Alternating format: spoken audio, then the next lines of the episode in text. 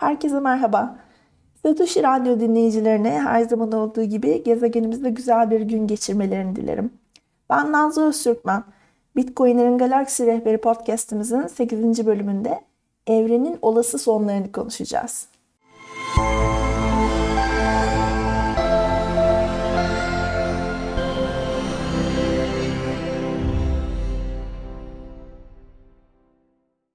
Neredeyse her bölümde bir şarkı, bir film veya bir söylemden e, örnek verirken buldum kendimi.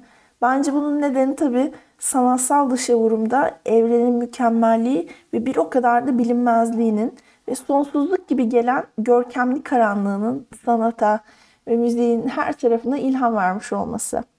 Moby ile giriş yapmıştık hatırlar mısınız bilmiyorum. Şimdi ise Dream Theater'dan Fatal Tragedy parçasına gönderme yaparak başlayacağım. İlk önce orijinalini söyleyeyim. Remember that, that is not the end, but only a transition. Evet bugün ne olacak? Evren sonsuza kadar yaşayacak mı? Başka evrenler var mı? Büyük patlamadan büyük çökmeye gidince bize ne olacak gibi sorular hakkında konuşalım istiyorum. Ee, tabii bu son soru da şey gibi oldu. Bitcoin ne zaman kadar çıkartılacak? Son Bitcoin çıkartılınca Bitcoin'e ne olacak? Bu soru da bana tabii çok geliyor. Ee, onunla aynı şey gibi oldu ama tabii bu tarafı özetlemek gerekirse ikisi arasında fark var. Yani son Bitcoin bulunduğunda ki bulunmaktan kastım madencilerin işlemleri onaylayıp işte blok oluşturduklarında, blok bulduklarındaki blok ödülü olarak kazanması. Dolayısıyla Bitcoin bulması. İşte o son Bitcoin bulunduğunda Bitcoin'e hiçbir şey olmayacak. yani maksimum arzı olan 21 milyon tane Bitcoin dolaşımda olacak ve yalnızca bundan sonra blok ödülü olarak madenciler Bitcoin elde edemeyecekler. Onun dışında Bitcoin'e hiçbir şey olmayacak. Evrene bağlarsak da tabii son Bitcoin'in bulunmasıyla e, yapısı ve değer önerilerinin değişmeyen Bitcoin'e karşı yaşadığımız evren önerilen modeller e, mesela büzülme, çökme, yırtılma, donma gibi sonlara işaret ediyor bize. Dolayısıyla bize yani yıldızlara, galaksilere, gezegenlere, canlılara hiçbir şey olmayacak demek maalesef imkansız. Ha ne olur bilemem. Yani tanımlayamam. Ama tüm arzı dolaşımda olan Bitcoin kadar değerli olmayacağımız kesin. İşte bu noktada Dream Theater'ın aslında bambaşka bir hikaye için yazdığı şarkısındaki o son sözleri bence evren içinde geçerli. Az önce İngilizcesini söylediğim ölüm bir son değil, yalnızca bir geçiş, dönüşüm. Ee, bir kere konuyu Bitcoin'e getirince benim tabii asıl bu konuda konuşmayı bırakmam da çok zor oluyor. Şimdi evrenin yaşı kaç yıl daha yaşayacağını falan konuşacağız. Ondan önce hemen değinmek isterim. İçimi kıpır kıpır eden de bir konu.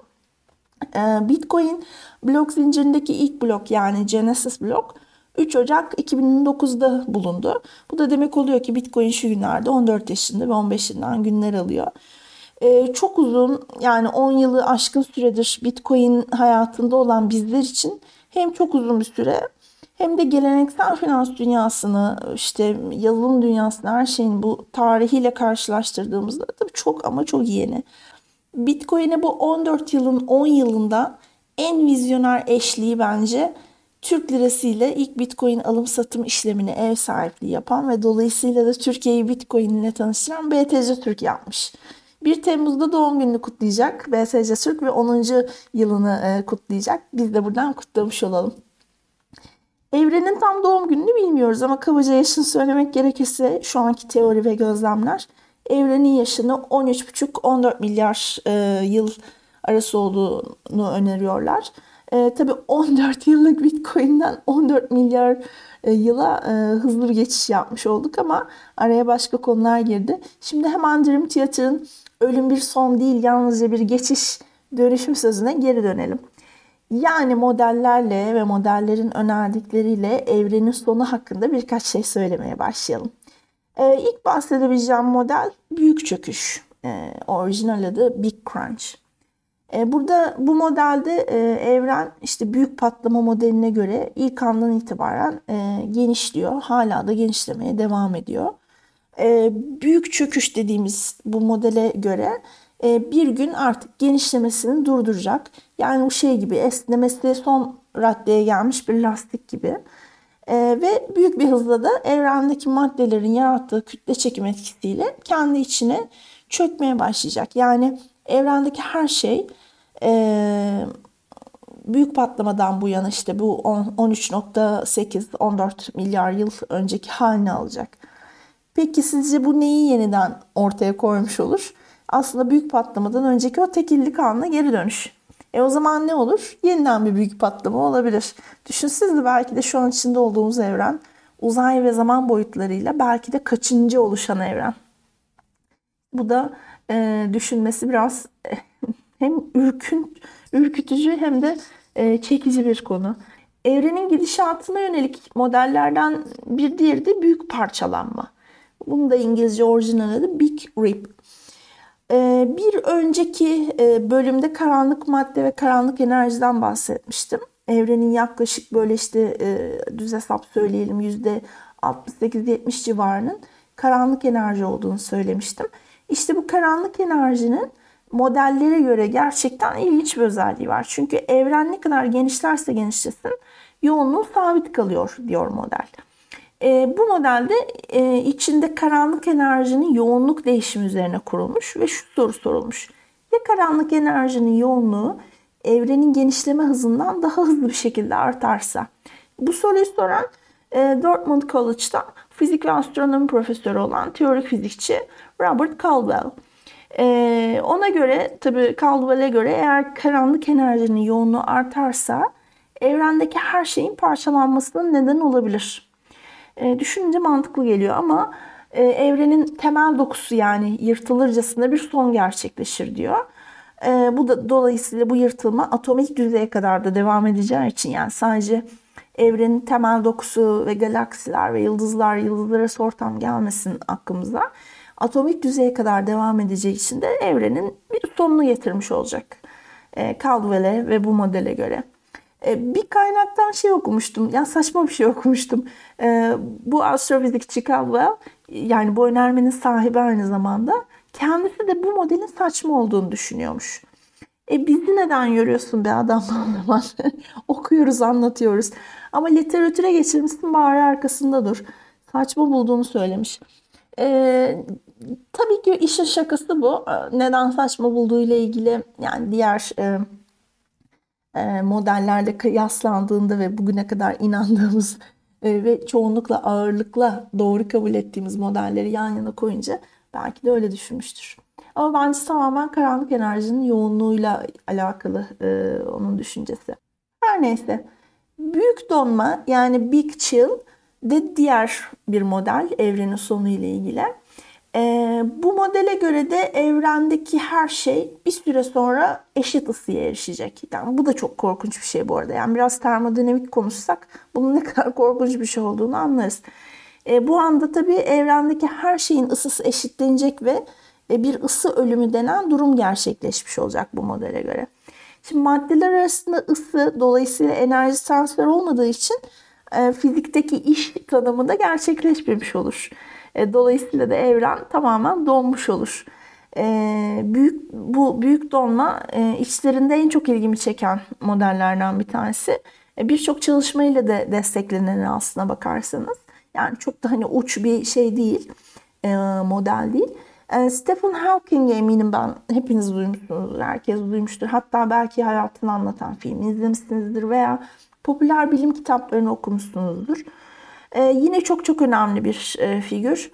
E, Stephen Hawking kara deliklerin e, bünyesindeki parçacıkları evrene böyle adeta hani salarak diyeyim yavaş yavaş e, buharlaştıklarını öngörmüştür çalışmaların birinde.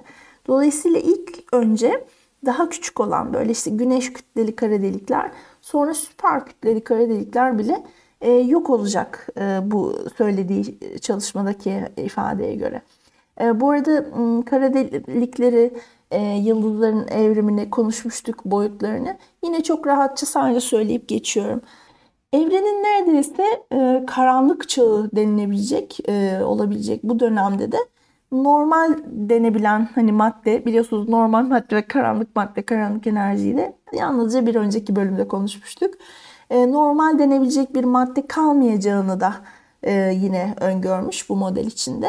E tabi burada da yine termodinamik söz konusu. İkinci yasaya göre de yani bu zaman diliminde tüm enerjinin eşit olarak e, dağılacağını söyleyince böyle mutlak sıfırın hemen üzerinde bir artık son nihai bir sıcaklıkta durarak evren ısı ölümü e, yaşayacak. Ya bu da çok şey hani trajik ama e, içlerinde gerçekten en çok akla yatkın e, modellerden bir tanesi. Stephen Hawking'in de çalışmalarıyla desteklediği. E, büyük sekme, Big Bounce modeli ise az önce belirttiğim bu büyük çöküşteki durumu tek başına alıp özetleyen bir model. Yani evrenin e, bizden yani bundan önceki evrenin içine çökmesiyle oluşan e, tekillikten yeniden sekerek genişlemesi. Yani aslında sıfır anındaki bir tekillikten oluşan büyük patlama değil de çökme, genişleme, çökme, genişleme şeklinde hep seken bir evren modelini anlatıyor. E, dolayısıyla bu model yine diyor ki bizim şu an yaşadığımız, bulunduğumuz evrenimizden önce binlerce belki milyonlarca evren var olabilir. Bundan sonra da var olmaya devam edecektir. Sekerek yani çöküyor genişliyor, çöküyor genişliyor. Oradaki şeyden biraz farklı. E, tekillik ve büyük patlama kavramından. E, ama burada işte yanıtlanması gereken iki soru çıkıyor. E, yani çok basit bir biçimde şu soruları sorabiliriz. E peki hani ilk ilk ilk evrenin oluştuğu o tekillik ve büyük patlama yine de oldu mu? Tabii ki yani hani her şeyin bir başlangıcı vardır e, gibi bir e, ihtiyaç oluyor açıklama ihtiyacı. E diğer bir soruyu da şey diye sorabiliriz. Yine karanlık enerjiyi geçen bölümde bahsettiğimiz gibi evrenin genişlemesine neden olan bir enerji olduğu önermesi de bu durumda ne olacak diye sorabiliriz. E, bu bölüm fazlasıyla soru dolu. E, pek de önceki bölümler gibi net cevapların yani en azından olabildiğince net cevapların veya budur dediğimiz bilginin olmadığı bir bölüm oldu. E, bu beni rahatsız etmiyor. Aksine daha çok okumak, daha çok araştırmak için bir takım soruları ortaya bırakmış oluyorum. E, belki bir sonraki bölüme kadar bize bol bol arayacak kavram ve soru notlarımızı düşünmüştür. Bir sonraki bölüme kadar merak ettiğiniz ve yorum yapmak istediğiniz noktaları Satoshi TV'nin sosyal medya hesaplarından bize ulaştırırsanız belki de yeni bölümü o konu üzerine hazırlarım. Seve seve tabii ki. Bu sırada da Satoshi TV'ye abone olmayı ve bildirimlerinizi açmayı unutmayın. Görüşmek üzere.